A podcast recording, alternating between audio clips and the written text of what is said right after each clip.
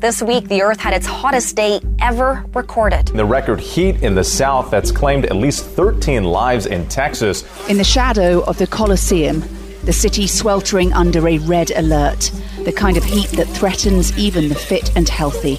We know that our environment is burning. It's melting, it's flooding, it's depleting, it's drying, it's dying. That was the UN Human Rights Chief Volker Turk speaking at a recent UN Council debate on the climate crisis. Describing a dystopian future of famine and extreme weather events, Turk slammed world leaders for their inaction and short term thinking. His straight talking approach and frankly terrifying words of warning were very different from the language usually used in these debates by climate experts. But will his words cut through? John Sweeney is Emeritus Professor at Maynooth University's Geography Department. We show lots of graphs and we show lots of histograms and we portray a picture of doom and gloom, but it doesn't really click with people in the short term. And with record temperatures on land and at sea in Ireland, perhaps we are not as insulated from the worst effects of climate change as we might think. Irish Times Environment and Science Editor Kevin O'Sullivan. We are going to experience ourselves more extreme weather probably more frequent and, and more ferocious. It means our cities, uh, which are located at the mouth of estuaries, are particularly vulnerable. It includes Dublin, Cork, uh, Limerick, and Galway. This is in the news from the Irish Times. I'm Bernice Harrison. Today, is it time that the message matched the urgency of the climate crisis? We're here to talk about climate, and I have the words of UN Human Rights Chief Volker Turk ringing in my ears. He used very strong and, well, you know, frankly terrifying language to describe the future if the world fails to act. He said, We face a terrifying future of hunger and suffering. Our environment, he said, is dying. Kevin, were you surprised by the strength of his comments? No, I wasn't, to be honest with you. I think he was echoing the UN position very well and uh, in sympathy with, with the verdict of Antonio Guterres, who's been banging this drum for, for a good number of years. But I think you, the sense of urgency came across and the, sense of despair uh, to a large extent. And I think that was really interesting. And I also think he summarised the the polycrisis. I, I have to use that awful word. Polycrisis. yes. Okay, that's a new one on me yes, now. So. Yeah. But the combination of um, climate change, biodiversity collapse, water pollution, extreme weather events that are really accelerating, and um, the impact is clearly worsening. And he's looking into the future and saying it's going to get even more worse. So uh, it, it, wasn't very um, comforting. Uh, but there was no no degree of su- surprise there, and uh, it coincided with the latest uh, heat records being established in the last week, so that added a certain pertinence to the whole situation. John, uh, what did you make of it? Turk was really focused on the human rights aspect of climate change, the idea that failing to act means a travesty for the rights of those who'll be affected now and in the future. I mean, is focusing on that aspect of things a good approach? Does it resonate? Does it drive action? Well, I think he's echoing um, the, the sentiments of Antonio Guterres, as, as um, Kevin said. And Antonio Guterres has become rather strident in the past year or two. Could you just tell so. me who Antonio Guterres is? Antonio Guterres is the Secretary General of the United Nations, who would be his boss, I suppose. Uh, and uh, Antonio Guterres followed on from Ban Ki moon, who was very strong on this topic as well. I think he's hitting some, some key issues here. Uh, and it, perhaps he's expressing what I've often worried worried about namely that the scientific message doesn't really resonate with people as strongly as I might have hoped over the past few decades. Um, we show lots of graphs and we show lots of histograms and we portray a picture of doom and gloom, but it doesn't really click with people in the short term. What does, I think, have more of an effect is a narrative of ethics and a narrative of morality with people. And especially in this area, increasingly now we're hearing that our actions or our inaction in the developed world is causing people to die. And uh, that's the strongest message I think that, that you can get from an issue like this that we are, in effect, by our inaction, killing people in the developed, developing world. So I think he's expressing the concern of the, uh, uh as Kevin was saying, what sometimes scientists call the nexus of climate change, the interaction between food security, between biodiversity, between climate itself, and the way in which those feed into um, aspects down the road which are very worrying aspects of resource competition uh, for water, for food, uh, aspects which then inevitably lead to conflict and conflict and rather large migration, which I don't think we're prepared to, to encounter, well, prepared to cope with at the moment in the developed world. But these are the consequences of, I suppose, what we have failed to do in the past few decades. And I think uh, the dystopian vision that's being presented here in terms of human rights. Um, it's a very valid one. It's a valid one which, uh, especially for Ireland, uh, which has a long tradition of concern in this area, resonates quite well with people, perhaps more so than the, the dull scientific facts and the doom and gloom uh, message that we've been using. Now, he did use the word dystopia, dystopian vision. So, do you think he had to use that really tough language to try to cut through? I think it's a sign of maybe desperation that uh, despite everything that's gone as we head to COP28, 28 years of inactivity hasn't really achieved what I suppose many scientists would have hoped to achieve many years ago.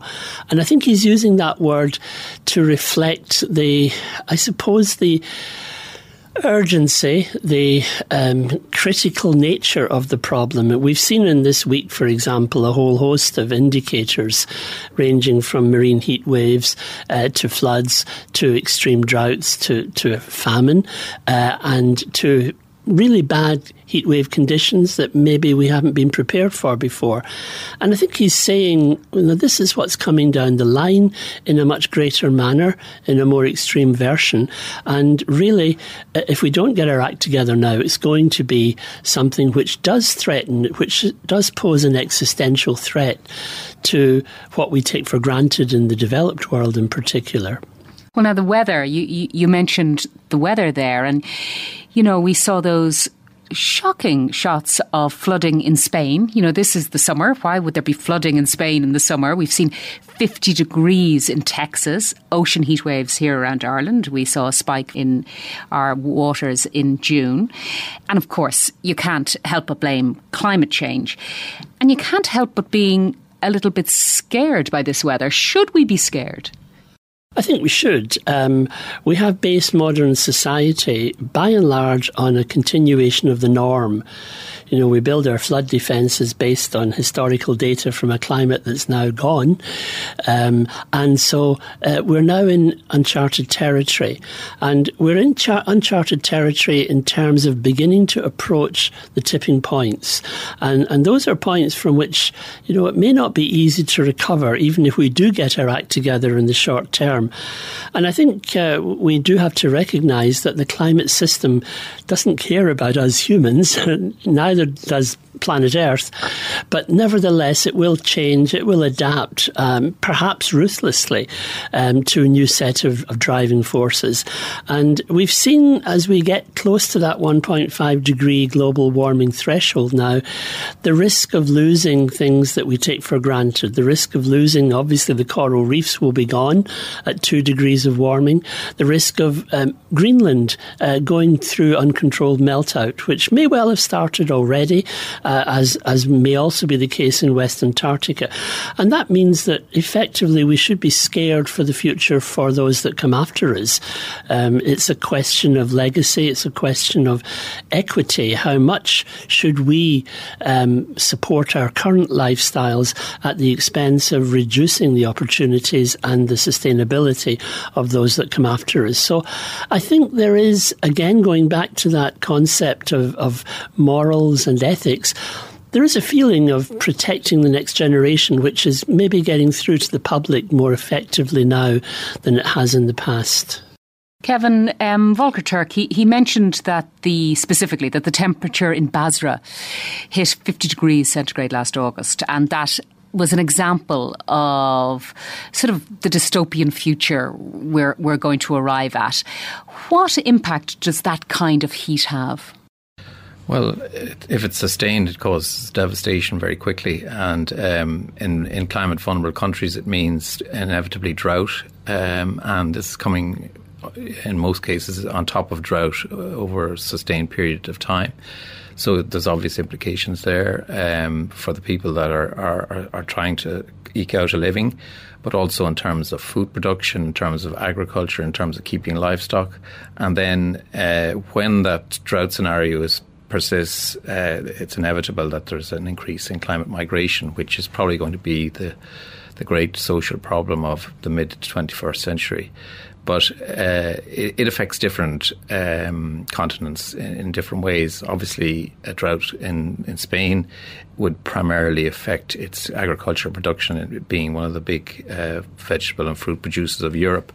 Uh, but equally, there, temperatures of over 40 degrees in the springtime, it was a warning that they are facing that possible future as well. Likewise, countries around the Mediterranean in recent years, North America has had particularly devastating uh, heat waves, um, and even in, as far north as Canada, uh, where temperatures above 45, 46 degrees have occurred. And uh, this year, the particular problem there has been wildfires and, and air pollution. Um, so it, it depends on what part of the world you're in. In Texas at the moment, it, it's particularly awful. Um, and uh, it, it, just shifts in the sense that um, there's an unpredictability about it, as, as John was saying. We are now moving close, closer to the climate tipping points where it's going to be very hard to anticipate what might occur. And just to add to that, in terms of Kevin said, if sustained, and that's a very important um, caveat, I suppose. I've looked at the model outputs for the Arabian Peninsula uh, for mid century and beyond, and the average mean max temperature for many of the areas in the Arabian Peninsula is above 50 degrees. Ooh. That's the average daily temperature. Now people maximum. can't live live in that. So yes, uh, I, th- I, think it rules out outdoor living by and large. It rules out agriculture. Obviously, it means that you get either the very rich producing air conditioning systems, maybe using oil or gas to produce them, or you get people moving out, mm. or you get migration occurring on a grand scale. Yeah, Kevin mentioned climate migration. What what what does that mean? What what's that? What would that look like?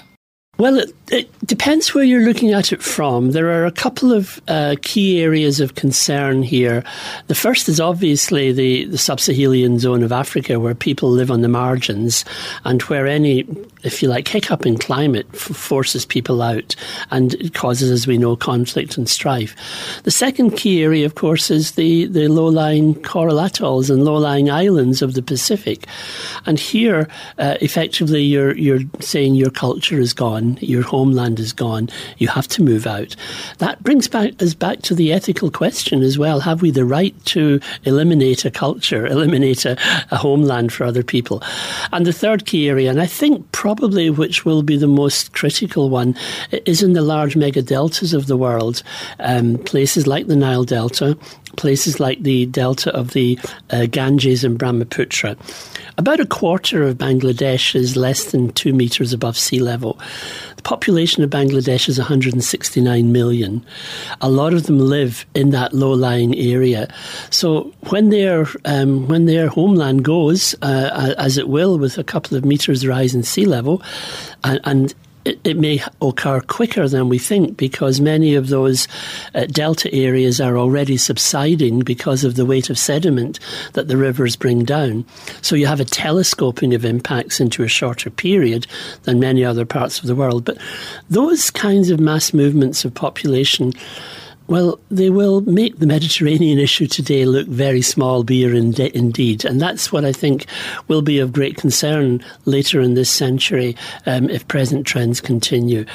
It will make places attractive to people to move, um, even more so than today. And we may well have the kind of lifeboat economies um, in places like New Zealand, um, the UK, and Ireland, where perhaps, uh, you know, these migrants will be looking to flock to to survive. So I think you know that there is a big issue there in terms of what what we might encounter down the road, um, and. Let's face it, these are people who have not caused the problem. These are people who are the victims of us having caused the problem. Uh, and that's, that's something that we have to bear in mind. And you mean by us, you mean the way we live, our lifestyles? Yeah, the, the way we live, um, we have I suppose, uh, gained prosperity on the basis of this wonderful fossil fuel that we can compact so much energy into a small liquid or a small gas. Uh, and, you know, that's, that's what has been the thing that's propelled us to prosperity, uh, that and coal. But in the developing world, they are rightly pointing the finger at us and saying, why can you deprive us? Deprive us of the same, um, I suppose, ambition and opportunity.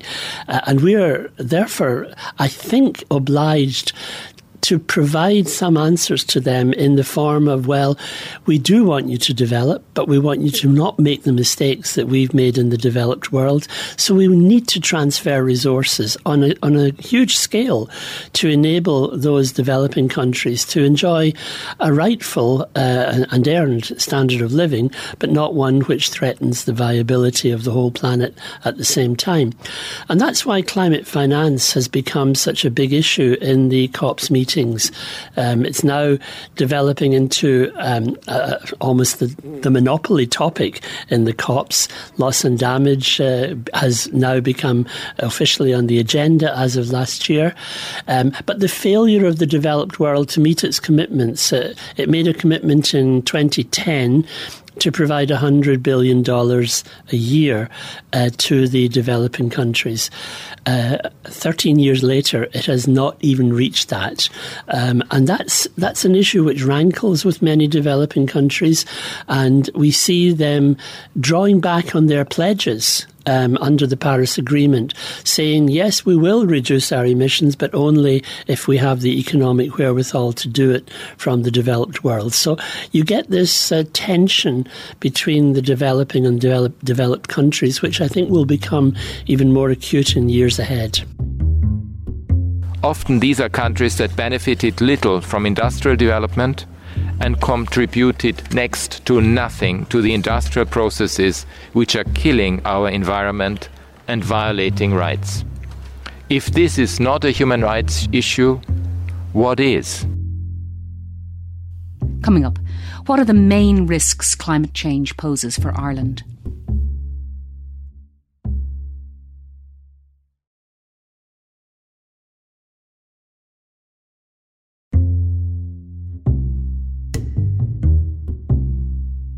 Leaders perform the choreography of deciding to act and promising to act and then get stuck in the short term.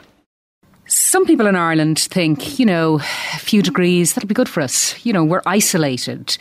The world's you know, problems can't really harm us. I suspect, I suspect, you know, that uh, neither of you agree with that. But to be specific, if we were to allow ourselves to forget about the outside world, what are the main risks of climate change to us here in Ireland right now?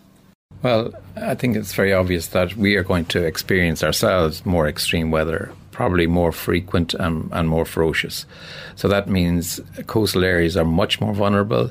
It means our cities, uh, which are located at the mouth of estuaries, are particularly vulnerable. It includes Dublin, Cork, uh, Limerick, and Galway in particular. Um, it means food production will, will come under more pressure. Uh, we will have wetter winters, often leading to more sustained flooding over much of the country. Uh, we'll have drier summers, which will probably affect the eastern half of the country a lot, wor- a lot worse. Again, it will affect tillage production in particular. So there's, there's very real risks that are immediately there on the horizon that are going to affect the way people live. Um, and it is not fair to say that it's someone else's problem. I think the biodiversity situation in Ireland is particularly dire. Um, we have a, an intensive form of agriculture which is promoting monoculture.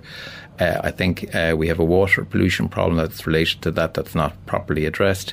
So we have enough problems on our plate already that we need to get around to dealing with very quickly. And are we dealing with them? Uh, I think you can't uh, lie about the emissions uh, because our emissions are still increasing for all sorts of reasons, and John might explain further on that. But uh, we should be in a scenario where our emissions are coming down, and we have a series of carbon budgets coming over the next 15 years that are designed to do that. But unfortunately, it looks like we're going to exceed our carbon budget for the first five year period um, we should be in a situation where our agricultural emissions are coming down on a sustained pathway, where we're scaling up public transport and becoming less car dependent. But we have a long way to go, I'm afraid. So, John, what about you? What, what are the main risks of climate change to us right here in Ireland? The first risk, I think, is that we will spend a lot of money adapting and protecting ourselves against it. Um, I mean, we uh, to build a seawall, a mile of seawall or a kilometre of seawall is almost the same cost as a kilometre or a mile of um, motorway. Goodness! So you know that that's the kind of protection that we we may end up having to do in many parts of our towns and cities, especially. We can never protect rural parts of Ireland, golf courses agricultural land in any way on a cost benefit basis. It will, it will, however, ex- put a very heavy tax burden on the next generation uh, as they seek to protect cities and and uh, urban areas. So, so there will be a cost. There will be a cost also in terms of coping with the extremes of drought. Um, we've only re- really recognised in the past five years that drought is an inherent part of the Irish climate. Uh, we we kind of assumed it would be something that would never bother us here no, in because Ireland. Because it rains all the time. we think so, but in fact, if you look back through history, there's a long history of uh, of places um, uh, in Ireland suffering drought. I mean, I think on Killiney Beach uh, in the 19th century there was an explosives set off to try and cause rain. Um, so you know, there's all kinds of problems in, in history.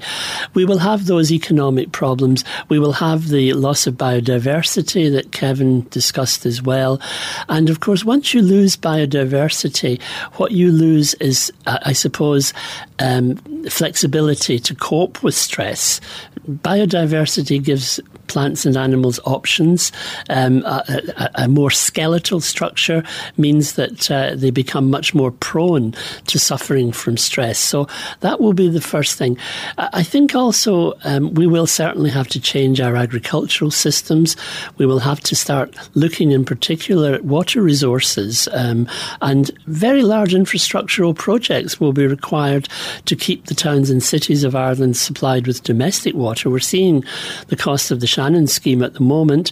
Um, it, it, it, may be one of a number of things we have to do down the road. But these are hugely expensive, and uh, I think we, we have to face up to the fact that our inactivity will cost us and cost us dearly uh, in the years ahead. Now, we won't have, I suspect, the, the high 40s in terms of temperatures or even the 40 degree value for a number of decades yet because our oceanic location will protect us a bit from that. But we will have mortality. And uh, we, we know that during um, warm periods in Ireland, the mortality graph ticks upwards. Um, uh, what really surprised me from work I did many years ago now was that Irish people show increased mortality at relatively low temperatures. So, whereas if you go to Spain or France, uh, a temperature of 30 or 32 degrees won't necessarily cause mortality increases on a substantial scale, once you get about above about 18 degrees on a mean daily average in Ireland, you notice increases among the elderly, among people who are predisposed to, to stress from cardiovascular or pulmonary uh, problems. And we will have to face the health consequences of that. We will have to face the health consequences of waterborne disease from rivers that run very low in the summertime. Uh, and we will have to face the consequences of uh, immigration of pests and diseases diseases from the continent that we didn't think we had. Uh, we're seeing some of those already arriving in Ireland in our trees and our forests. We will have others which will perhaps be more damaging to people and to animals than, than we perhaps anticipate at the moment. But in general, you know, we are going to face um, economic problems and a need to change society a bit and how it's organised and how the priorities of society are, are changed as well. Because unless we do adapt in that situation, we will render Ireland Inc uncompetitive in the global system as well. So, if we want to remain a, um, a, prosperous country, if we want to remain a country that can compete internationally, we don't want to be spending all this money simply protecting ourselves against uh, things that might happen if we can avoid it. So we, we do need to play our part. And of course, the other aspect, I suppose, is that if we have the big bad event here, if we have the big bad flood, and we are, as Kevin is saying, doing nothing to control our own emissions, we won't get much sympathy from the EU or from other bodies in terms of coping down the road from, from financial help. So it's in our own self interest to actually act early and act in a radical manner. So, when you hear all the talk about this big pot of money that Paschal Donohoe has and Michael McGrath has to spend now in the next budget, are you disappointed, or do you feel it's a sign that the climate emergency message is not getting through? That there isn't much talk about hiving off huge loads of those millions into into no, some of the measures you talk it's about. It's really disappointing that you know 12 billion is being touted, and I've hardly heard a single politician saying, "Let's spend it on retrofitting, let's spend it on flood proofing, let's spend it on climate change proofing our our houses." It's it's quite strange, and that reflects, I think think the feeling that many people have that short termism is the thing that rules the roost. The, the five year electoral cycle is the thing that rules the roost. It's not necessarily looking in the medium and long term. We had a, a really big struggle to get the government to produce a long term strategy uh, for uh, its climate policy.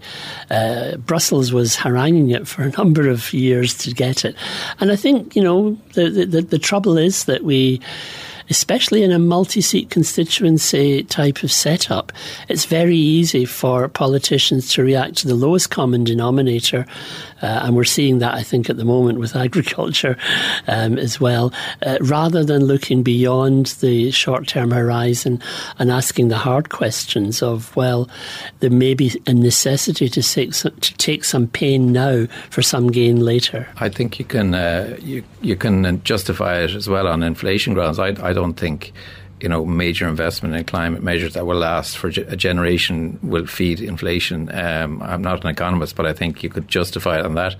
It, interestingly, I think Pat, Paschal Donohoe understands that, but I think, as John said, it's getting that collective agreement on it is incredibly difficult. And the nature restoration law debate has shown that it really has uh, derailed uh, the progress on biodiversity and, and actions that we really need to start immediately. Um, and there's a risk that that would happen with, with climate change. And if I could also add, I think in this day and age, you you cannot talk about growth, uh, economic growth in the limited sense without referring to the climate impact and climate risk. And it's quite remarkable the extent to which you have this conversation about gro- economic growth and, and climate is not even mentioned. So Kevin Volker Turkey called out world leaders for getting, and he says, stuck in the short term. What does he mean by that? And, and who was he referring to specifically, do you think? Well, I think he was referring to most countries in the developed world. Uh, we're not acting quick enough. We don't have an emergency mindset we don't realise that uh, the narrow that the the window for opportunity in in applying the solutions that are there is narrowing really rapidly, and uh, we're in a scenario now where 1.5 degrees is going to be exceeded probably uh, in the next year or two, if it hasn't already, on a daily basis. I think there's a big debate about whether last Friday we actually exceeded it based on pre-industrial levels. So th- primarily that includes us uh, but it includes all the big players. And I think you have to narrow the argument in the sense that you look at the major uh, powers in the world and they, you have to point the finger at them. In other words, US and China, historically the biggest emitters. uh, still the biggest emitters of, of, carbon in the world. But then there's a whole tranche of countries that are stalling progress uh, on on climate, and they are uh, petrostates, largely confined to to the um, to the Middle East, but also uh, Russia and India. And India is a particularly difficult problem because it's going to become more populous than China very shortly, and um, it's not clear. John might have a different view on this. What way they're going to go in terms of uh, fossil fuels? Okay, they're adopting solar energy with great interest and, and uh, effect, but overall they're still using coal. It's worrying the, the lack of coherence on, on their climate approach. So they're they're the main issues, and it's amazing in, in COPs, uh, in other words, the annual climate conference that we've had in recent years that John and I go to. Um, the same people are putting their hand up and saying, no, we're not agreeing to this. The same people are stalling progress. And uh, unfortunately, we're at a scenario now where progress at these COPs is really poor. And, uh, you know, there's endless talks and watering down. Um, the one good thing, and we can come to this in a minute, is there was agreement on loss and damage last year to help countries that are going to be affected uh, from from the climate crisis. Now, the goal broadly uh, is to have emissions by 2030. And that's to give ourselves a chance of keeping the rise in temperatures globally at around one and a half degrees. Um, and this is for each of you. When it comes to the countries that are really tackling emissions, who is leading the way and Kevin, you you intimated who may be holding us back. Uh, but where does Ireland fit into that? Well, traditionally, Ireland uh, sheltered behind the, the intransigence of the UK in many of these international negotiations. That isn't happening at the moment. And I think, to be fair, Ireland has played a, a more constructive role in recent COPs, especially in terms of adaptation finance. But it's when you say adaptation finance, adaptation, now what's that? Well, providing aid to the developing countries to help them cope with what's coming down the road, basically. Um, now Having said that, um, a rich country can, you know, salve its conscience a bit like that by doing that kind of thing. But when you go back to the home and back to the domestic base and find that the aspirations and the good mes- messages being sent internationally are not reflected by action occurring at a national level, it's quite disconcerting. And uh, I think one of the things that I, I find particularly perplexing is misinformation. And there is still quite a lot of misinformation being promulgated. Um, it's being used to infuse uh, people who are worried about their own um, employment activities, such as farmers. It's often totally wrong, but it's a, it's a message that's um, increasingly being taken up by extreme political uh, spectra, and that's that's quite worrying as well. But I think you know down the line, the EU is has played a leading role traditionally. Um, it kept, if you like, the candle of climate change lit when the US under Trump uh, sort of bailed out for several years there. Uh, and to be fair, they have they have achieved their targets for 2020. They have overachieved. They had a target of 20% reduction in um, in emissions for 2020 as opposed to 1990. They achieved 31%. So it demonstrates that it can be done, and it can be done by by countries which are, uh, I suppose, willing to grasp the nettle. Uh, Denmark, for example, has a target of 70% reduction by 2030. I remember hearing the Danish Prime Minister saying, "We don't know how we're going to do it, but we're going to do it," and that's really the kind of leadership that I think we need. Um, we are sort of quibbling about whether we're going to get our 2025 carbon budget uh, achieved or not. It now looks almost certain we won't. And so we're airbrushing and kicking the can down to 2030. Um, and that's, that's quite disappointing because, of course, there's also the strategic element of a government passing the buck to the next government to pick up the pieces, uh, the next government becoming unpopular for that reason, and the first first lot coming back in again. So mm. there is there, you don't know what's at play politically, but the end product is that the the issue doesn't get the urgency it needs in the short term, and uh, that, that's what's most disappointing. The Nordic countries, of course, have been traditional leaders, but we also have some really good developing countries who are willing to stand up and be counted. Kevin, when John talks about misinformation there, do you think there's an element of that driving our agricultural sector's response to this? I think that's a factor. Uh, I think the other factor is polarization. I think we're the debate has got so polarized. It's it's really impairing, you know, meaningful engagement, and uh, it's now stalling actions that would bring you a result. Um, and I think farmers are too much on the defensive uh, as a consequence and yet they know the environment like better than most, and they have the ability to really bring a well. They're custodians of the environment and, for generations. Yeah, yeah. So it, it's a really difficult impasse, and I think it's going to come to a head when a national land use plan is is agreed. And I, I would agree with uh, Eamon Ryan's approach in the sense that I think they have to get all the players into the room and firstly establish what they agree on and then go from there.